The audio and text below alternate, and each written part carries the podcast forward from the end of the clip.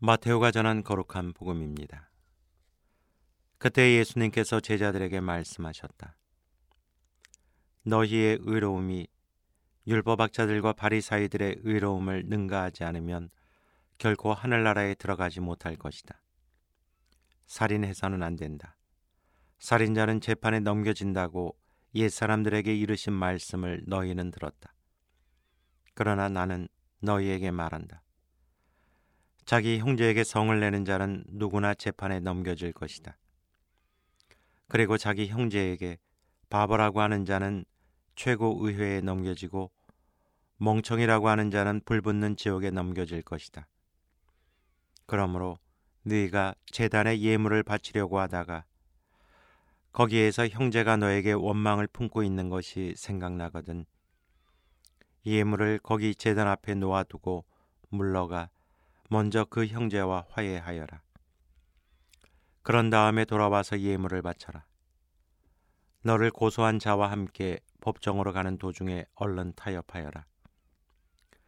그러지 않으면 고소한 자가 너를 재판관에게 넘기고 재판관은 너를 형리에게 넘겨 네가 감옥에 갇힐 것이다. 내가 진실로 너에게 말한다. 네가 마지막 한 입까지 갖기 전에는 결코 거기에서 나오지 못할 것이다.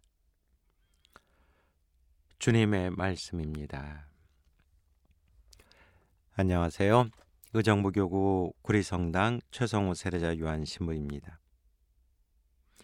예수님께서는 유다의 기득권층이었던 율법 학자들과 또 바리사이들 그들과 참 불편한 관계를 갖고 계셨던 것 같습니다.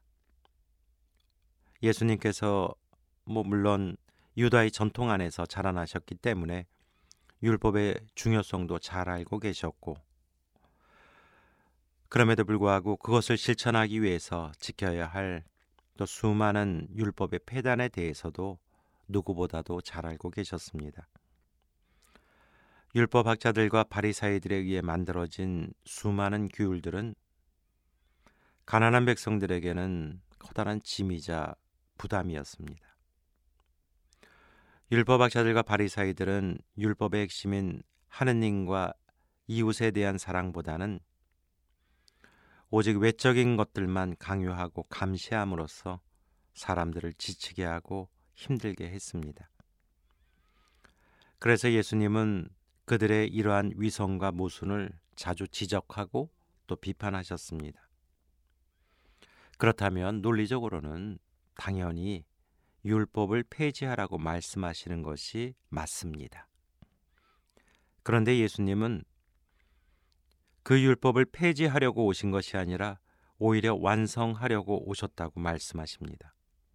거기서 더 나아가 오늘 복음에서는 율법 학자들과 바리사이들의 의로움을 능가하지 않으면 하늘나라에 들어가지 못할 것이라고까지 말씀하십니다. 여기에서 예수님은 하늘나라에 들어가기 위한 조건마저 제시하신 겁니다. 다시 말해서 율법 학자들과 바리사이들의 의로움을 능가해야 한다는 것입니다. 그런데 이것이 쉬운 일이 아니었습니다. 율법 학자들과 바리사이들은 율법을 다 지켜서 의로워지려고 하는 사람들이었던 동시에 율법을 나는 이만큼이나 잘 지키고 있다는 사실을 주변 사람들에게 과시하려고까지 하는 사람들이었기 때문입니다. 그런데 여기에 함정이 숨어 있습니다. 그들은 과시하기 위해서 율법을 철저히 지키는 사람들이었습니다.